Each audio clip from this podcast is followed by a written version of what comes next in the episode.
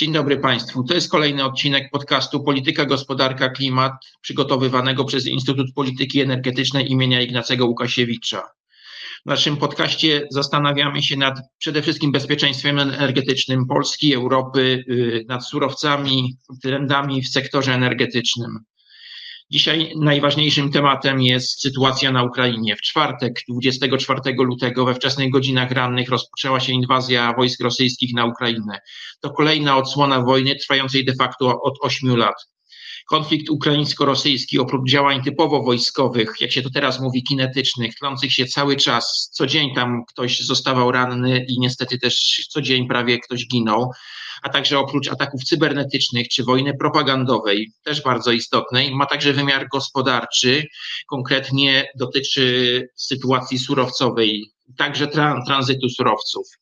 Naszym gościem jest profesor y, Mariusz Ruszel, prezes naszego Instytutu Polityki Energetycznej, a ja nazywam się Adam Cyło. Witajcie Mariusz.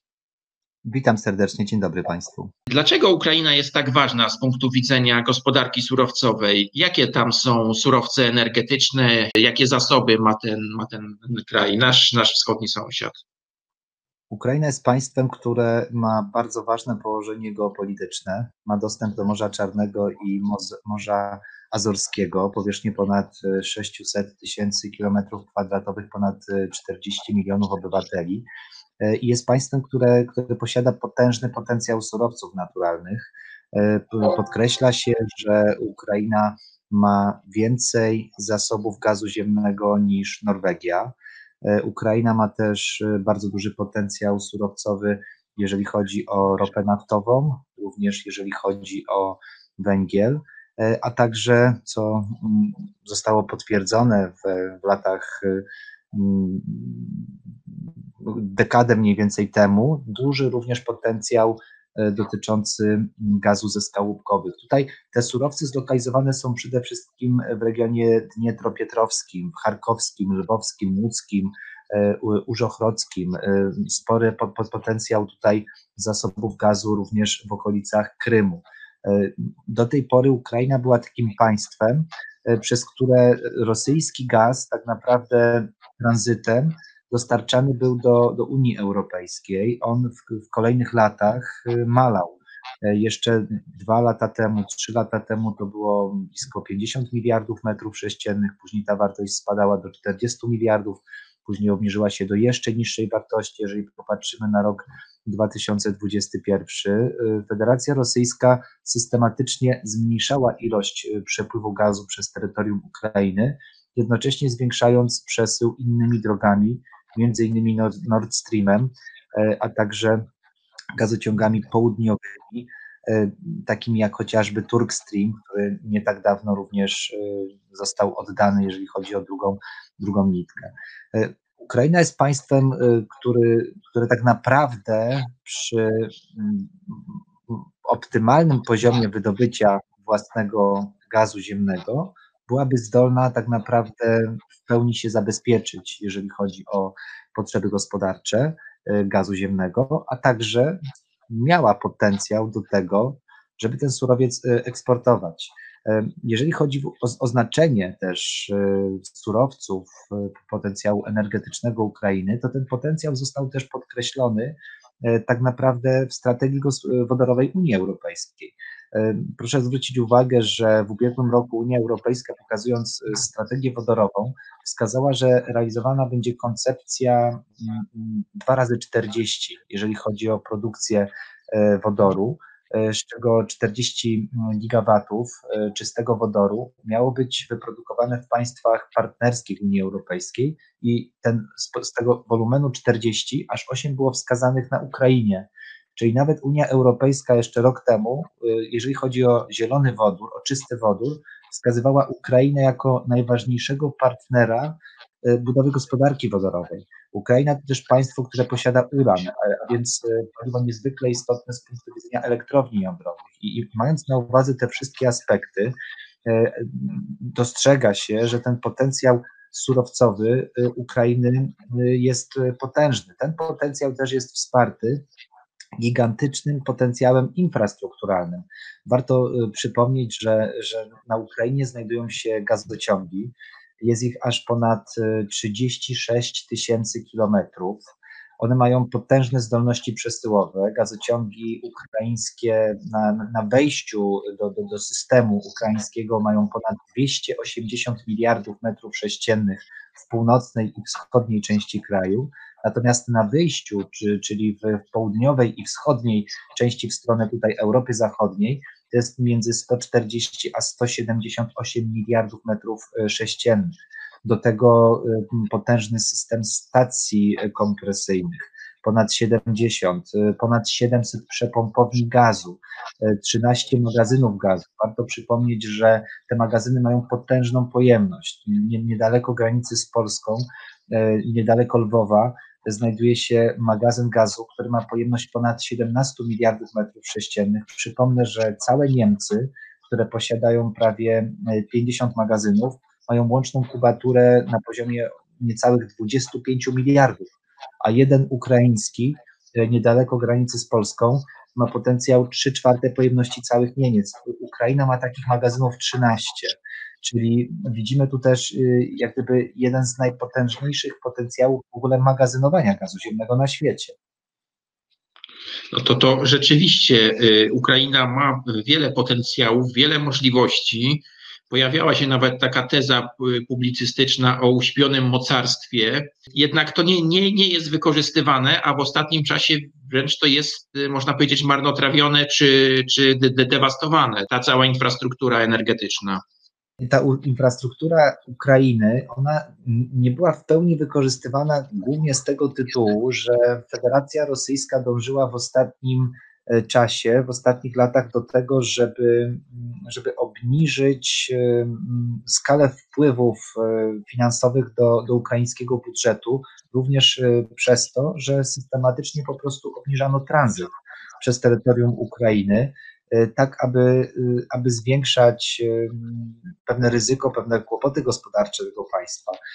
A więc wynikało to w dużej mierze również z polityki Federacji Rosyjskiej, która w ostatnim czasie była po prostu realizowana. Z tego też względu ukraińska infrastruktura, ukraińskie gazociągi w ostatnich kilku latach nie były wykorzystywane na pełnym poziomie przepustowości, technicznej możliwości przesyłu. To jest właśnie ta wojna ekonomiczna, o której mówiliśmy na wstępie. Mówiłeś o wodorze. Czy w tej sytuacji y, można powiedzieć, że ta unijna polityka, czy unijne plany dotyczące gospodarki wodorowej, czy one mają szansę na realizacji? No, czy będzie miał ktoś głowę do tego na Ukrainie, albo nawet czy my w Unii Europejskiej, czy będziemy mieć głowę do rozwijania innowacji wodorowych, gdy być może wali się niemal dosłownie nasz, nasz dotychczasowy świat? No, biorąc pod uwagę fakt, że, że w samej strategii Unia Europejska wskazała, że, że właśnie spośród tych 40 gigawatów aż 8 y, gigawatów ma być wyprodukowane na Ukrainie, to wydaje się, że na dzień dzisiejszy mm, ta kwestia związana z harmonogramem, y, bo przypomnę, Unia Europejska wskazała 2030 jako cel realizacji, no z pewnością nie będzie tutaj absolutnie żadnym priorytetem, biorąc pod uwagę fakt, że, że ukraińska gospodarka po za, za, jeżeli sytuacja się ustabilizuje po, po, po zakończeniu konfliktu, będzie skupiona na, na odbudowie y, przede wszystkim, y, więc y, tutaj można powiedzieć, że kwestia budowania gospodarki wodorowej staje się z perspektywy pewnie Ukrainy celem raczej drugoplanowym, natomiast z perspektywy Unii Europejskiej e, tutaj realizacja pewnych celów czy założeń, w ogóle cała polityka dekarbonizacji, kwestia związana z, z pewną dbałością o ilość wyprodukowanej emisji CO2, e, staje się polityką, którą warto tak naprawdę może prze, redefiniować, ponieważ e, dzisiaj spotykamy się z taką niebywałą sytuacją, E, w której tak naprawdę państwa Unii Europejskiej decydują się na deklaracje dotyczące potępienia agresji Federacji Rosyjskiej na Ukrainie, e, ale przypomnę, że cały czas my tu rozmawiamy, ropa naftowa i gaz ziemny płynie do Europy. Warto zauważyć, że budżet Federacji Rosyjskiej uzależniony jest w znacznej mierze od sprzedaży surowców energetycznych, w tym ropy naftowej, a także w drugiej kolejności gazu ziemnego. Te surowce cały czas płyną. Kontrakty, które są zawarte, są cały czas realizowane. Czyli można powiedzieć, że z jednej strony mamy duży wyraz dezaprobaty e, na poziomie Unii Europejskiej, natomiast e, pytanie, jaka będzie skuteczność tych sankcji? E, ponieważ wcześniejsza sytuacja związana z kryzysami ukraińskimi, chociażby z roku 2014, pokazała, że te sankcje one miały charakter tylko czasowy. Y, one były wprowadzane, potem zmiękczane, potem właściwie można powiedzieć, że wycofywano się z tych sankcji i budowano współpracę gospodarczą z Federacją Rosyjską. Tą, tą współpracę w takim modelu, jeżeli chodzi o kraje Europy Zachodniej, że wychodzono z tezy, że im bardziej Federacja Rosyjska będzie gospodarczo związana z Europą Zachodnią, tym bardziej będzie przewidywalna i współzależna gospodarczo. I, i, I ta strategia, ta teza się nie sprawdziła ponieważ e, Federacja Rosyjska ową współzależność wykorzystuje tylko i wyłącznie do zmiękczania stanowisk państw Europy Zachodniej do tego, aby one w sposób stanowczy reagowały w takiej sytuacji jak teraz. E, ponieważ mamy taki kontekst geopolityczny, że na Ukrainie jest konflikt, natomiast jeżeli chodzi o e, reakcję państw Europy Zachodniej, Pytanie, czy one są adekwatną formą odpowiedzi do obecnej sytuacji?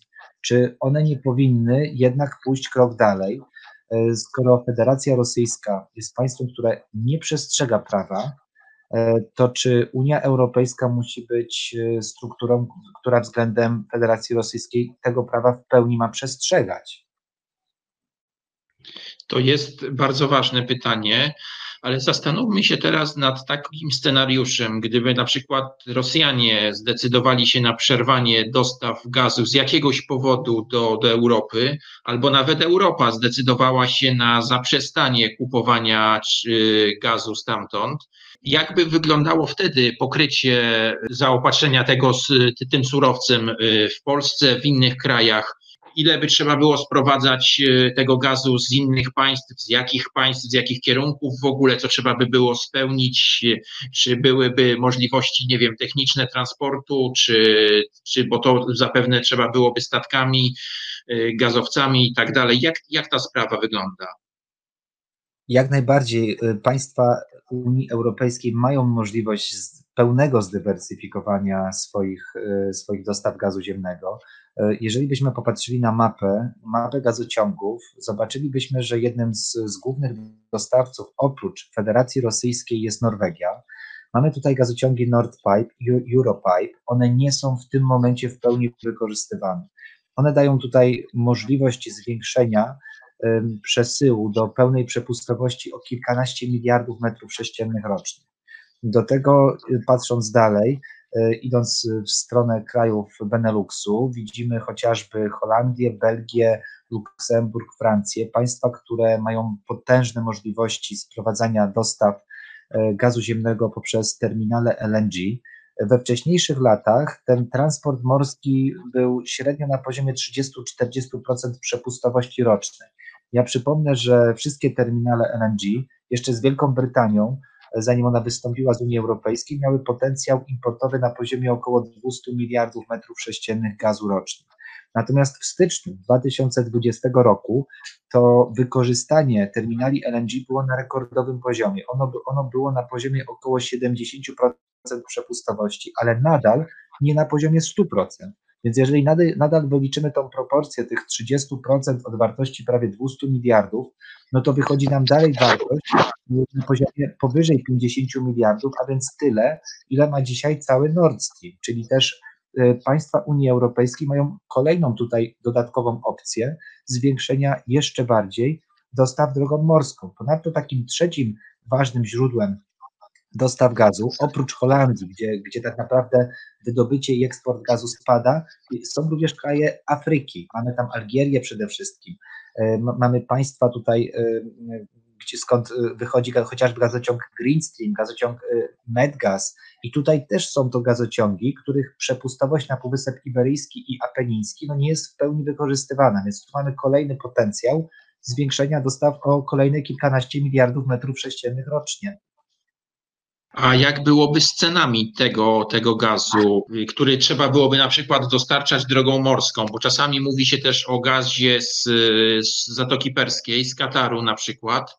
No jest też y, możliwość dostarczania gazu ze Stanów Zjednoczonych.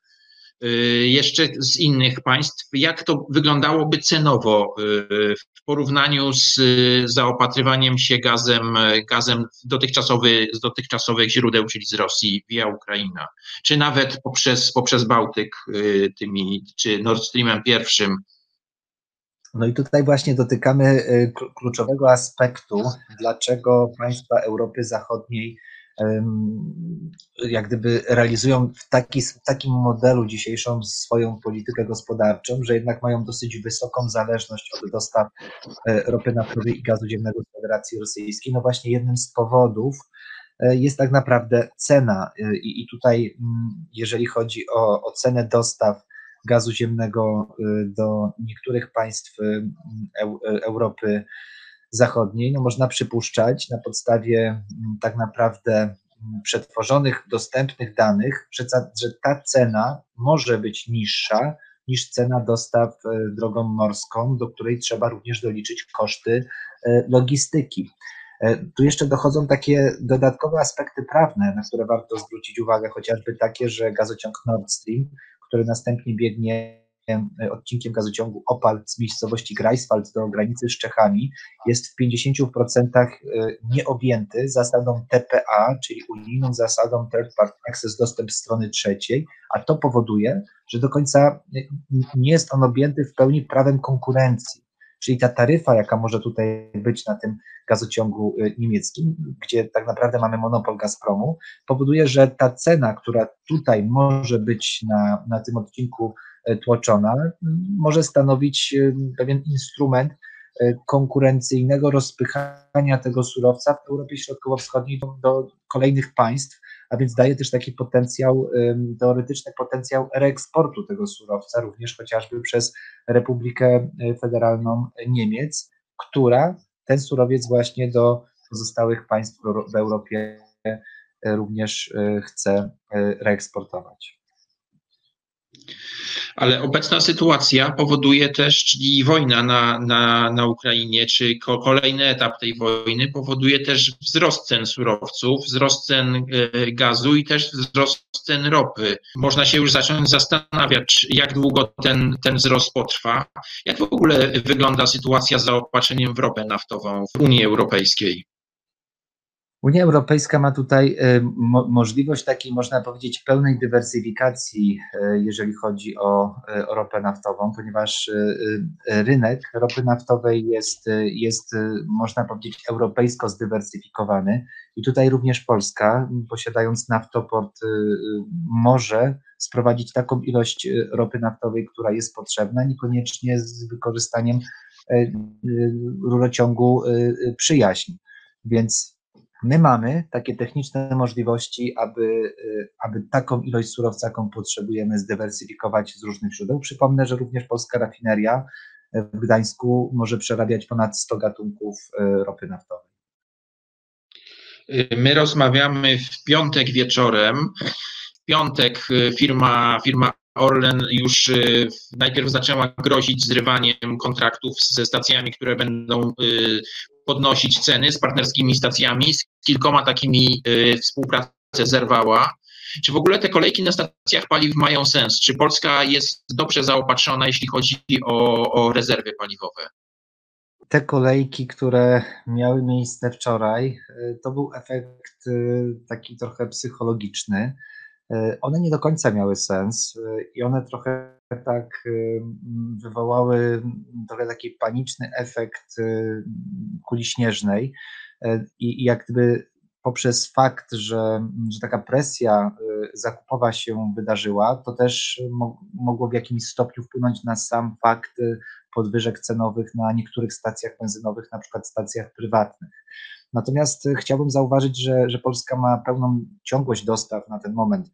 E, ropy naftowej. Mamy możliwości e, dostaw nie tylko z Federacji Rosyjskiej, e, ale z wykorzystaniem naftoportu możemy tak naprawdę kupować ten surowiec nie tylko z innego kierunku, ale również z innego źródła dostaw. Więc, więc mamy możliwość dywersyfikacji ropy naftowej. Jeżeli chodzi o paliwa, o benzyny, to mamy rafinerię Lotosu, która jest zdolna do przerabiania ponad 100 gatunków ropy naftowej, nie tylko jak gdyby tej ropy Urals, czyli tej ropy rosyjskiej Repko, tak, gdzie, gdzie ona jest takim paliwem dominującym. Mamy techniczną zdolność i możliwość przerabiania również innych gatunków e, ropy naftowej. Natomiast jeżeli chodzi o taki efekt podwyżek, E, związanych z ceną ropy, to, to też zwróciłbym uwagę na, na fakt, że e, odkąd zaczął się konflikt na, na Ukrainie, to mamy też również pewne wahania na światowej giełdzie. A więc tutaj zwróciłbym uwagę na to, że cena ropy naftowej w baryłce Brent no, dobija prawie już do 100 dolarów i mamy też e, również znaczący wpływ tej sytuacji na, na kursy walutowe a to też nie jest bez znaczenia, jeżeli chodzi o światową gospodarkę i, i to będzie też oddziaływać nie tylko na naszą polską, ale i na inne gospodarki w Europie w sytuacji, kiedy ta sytuacja by się dłużej utrzymywała. Czyli w takim razie można się spodziewać tego, że nie będzie spadków y, cen na stacjach paliw w najbliższych, w najbliższych tygodniach. Nie, wydaje mi się, że jeżeli chodzi o jakieś większe spadki ceny mm, y, benzyny, paliw na, na stacjach benzynowych, no to nie ma takich przesłanek, żeby, żeby się tak e, stało. Raczej spodziewajmy się stabilizacji tych cen lub też nawet e, delikatnych wzrostów w sytuacji, kiedy będziemy mieli kontynuację na światowych rynkach związanych ze zwyżką ceny baryłki e, Brent ropy naftowej. Jedynym państwem, które tutaj ma taką zdolność obniżenia kursów światowych są Stany Zjednoczone które posiadają największe na świecie rezerwy ropy naftowej e, i e, tak w cudzysłowie wypuszczając dodatkową ilość tej ropy na światowy rynek, są zdolne do tego, żeby wpłynąć na obniżenie tej ceny w sposób szybki. Biorąc pod uwagę też fakt, że Stany Zjednoczone są państwem, które e, prowadzą taką politykę zagraniczną w ramach OPEC, również chodzi mi o politykę zagraniczną względem Arabii Saudyjskiej, to można też tutaj e, wskazywać OPEC jako instytucję, która, czy też niektóre państwa z OPEC również mogłyby przy zwiększonym wydobyciu e, tego surowca wpływać na ceny na światowych rynkach. Pojawia się jeszcze jeden teraz ważny biegun, czyli Chiny. Jaka może być rola Chin w globalnej polityce energetycznej. Jest to na pewno duży odbiorca surowców, y, surowców energetycznych, znacznie mniejszy producent. Jak ta sytuacja związana z y, konfliktem y, ukraińsko-rosyjskim może wpłynąć na, na dalsze rosnącą potęgę Chin, albo może wprost przeciwnie? Jak, jak, to, jak to widzisz? Sporo środowisk też eksperckich wskazuje, że rynek energetyczny staje się coraz bardziej rynkiem e, odbiorcy, e, rynkiem importera, a nie tylko rynkiem eksportera. Jeżeli weźmiemy pod uwagę fakt, że mm, na, na świecie mamy coraz więcej gazu, w ostatnich 20 latach nastąpił wzrost udokumentowanych zasobów gazu ziemnego na świecie o prawie 50%. My dzisiaj możemy głębiej wiercić, my mamy coraz nowsze technologie i nagle się okazało, że tego gazu na świecie jest za dużo. I teraz y, ten, ten z drugiej strony, ten konsument, czyli światowy konsument, nie jest zdolny aż tyle tak naprawdę tego gazu y, wchłonąć, przetworzyć, ile światowa gospodarka jest w stanie wyprodukować. Ja tylko przypomnę, że kolejne państwa ogłaszają e, potężne plany y, realizacji inwestycji związanych z możliwością eksportu gazu na poziomie kilkuset miliardów metrów sześciennych. To jest Australia, to jest Kanada, to są państwa, które wskazują wolumen możliwości eksportowych w kolejnej dekadzie na poziomie 200-300 miliardów metrów sześciennych. I pojawia się pytanie, kto ten gaz będzie konsumował ponieważ y, mówimy dzisiaj o procesie transformacji energetycznej. Y, mówimy o tym, że świat ma też zmierzać bardziej w stronę energetyki odnawialnej, ale w perspektywie 2050 roku, jeżeli spojrzymy na raporty, które się pojawiły chociażby na stronach International Energy Agency, ta struktura miksu energetycznego raczej się niewiele będzie różnić od tej, której mamy aktualnie.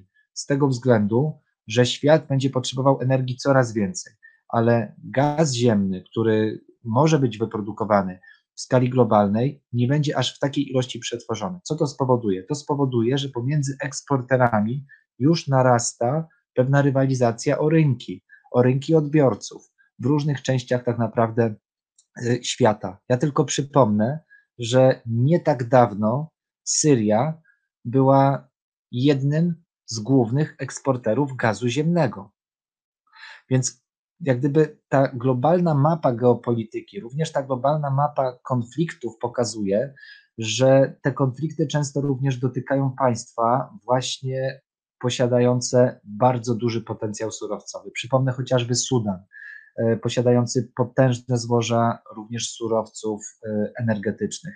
E, więc mając to wszystko na uwadze i jednocześnie patrząc na projekcję tego, co się wydarzy do 2050 roku, dostrzegamy, że najważniejszą gospodarką, która będzie konsumować gaz, będą właśnie Chiny. I tak naprawdę Chiny stają się dzisiaj takim państwem, o których względy w ramach polityki zagranicznej różni potencjalni eksporterzy surowców energetycznych będą po prostu zabiegać, e, ponieważ chcąc zwiększyć wolumen eksportowy tych e, surowców, no trzeba jednak mieć tak naprawdę odbiorcę. E, I tutaj tak naprawdę polityka zagraniczna Chin będzie miała kluczowe znaczenie dla tego, w jaki sposób będzie się również kształtował rynek energetyczny gazu ziemnego w skali światowej. Pytanie, od kogo i w jakiej ilości Chiny będą w kolejnych dekadach kupować gaz ziemny. To jest, y, uważam, bardzo ważna y, kwestia, jeżeli chodzi o taką projekcję tego, co się może dalej wydarzyć. Druga rzecz niezwykle istotna, zwróciłbym uwagę na to, że jeżeli byśmy przeanalizowali, do ilu aktualnie państw poszczególne gospodarki eksportują gaz ziemny, to by się okazało, że takim liderem posiadającym taką dyplomację y, energetyczną, pozwalającą na dotrzeć do odbiorcy, wcale nie jest Federacja Rosyjska, tylko Stany Zjednoczone. Stany Zjednoczone na dzień dzisiejszy, biorąc pod uwagę dane z roku 2021, potrafiły zakontraktować dostawy gazu do 42 państw na świecie. Czyli można powiedzieć, że niezależnie od wolumenu sprzedażowego, mają najskuteczniejszą dyplomację gospodarczą, pozwalającą dotrzeć do 42 gospodarek, do 42 państw, jeżeli chodzi o rynek odbiorcy. I to uważam będzie taki drugi aspekt niezwykle ważny, kształtujący y, strukturę rynku, kształtujący też y, zmiany, taką trajektorię, w jaki sposób y, te, te przepływy surowca w skali globalnej będą się zmieniać. Tak na koniec, tak na koniec, czy można pokusić się teraz o ocenę polskiej y, polityki y, dywersyfikacji źródeł dostaw surowców energetycznych, zwłaszcza do gazowej, w kontekście, w kontekście kryzysu y, ukraińskiego czy rosyjsko-ukraińskiego, no bo zawsze każdy kryzys pokazuje skuteczność bądź brak y, skuteczności jakiejś polityki. Jak to wygląda w, w sprawie właśnie naszej dywersyfikacji źródeł dostaw surowca gazowego? No, no, Polska jest państwem, które od wielu, wielu już lat tak naprawdę pokazuje, y, pokazuje Federację Rosyjską jako państwo, które wykorzystuje surowce energetyczne do e, tak naprawdę mm, do wywierania presji politycznej, jako, jako instrument również e, polityki zagranicznej. Ten konflikt, konflikt militarny, ta agresja militarna, która ma miejsce aktualnie, no, no i tym bardziej jak gdyby uwiarygadnia pewną narrację, która, którą Polska od y, kilkunastu tak naprawdę lat przedstawia e, w Europie Zachodniej. E, jakbyśmy tak popatrzyli jedną, dwie, trzy dekady wstecz, to to, co Polska starała się chociażby również w Brukseli we wcześniejszych kilkunastu latach przedstawić, nie zawsze znajdowało zrozumienie e, w państwach Europy Zachodniej, które jednak mocniej były nastawiane na to, żeby tą współpracę gospodarczą z Federacją Rosyjską rozwijać.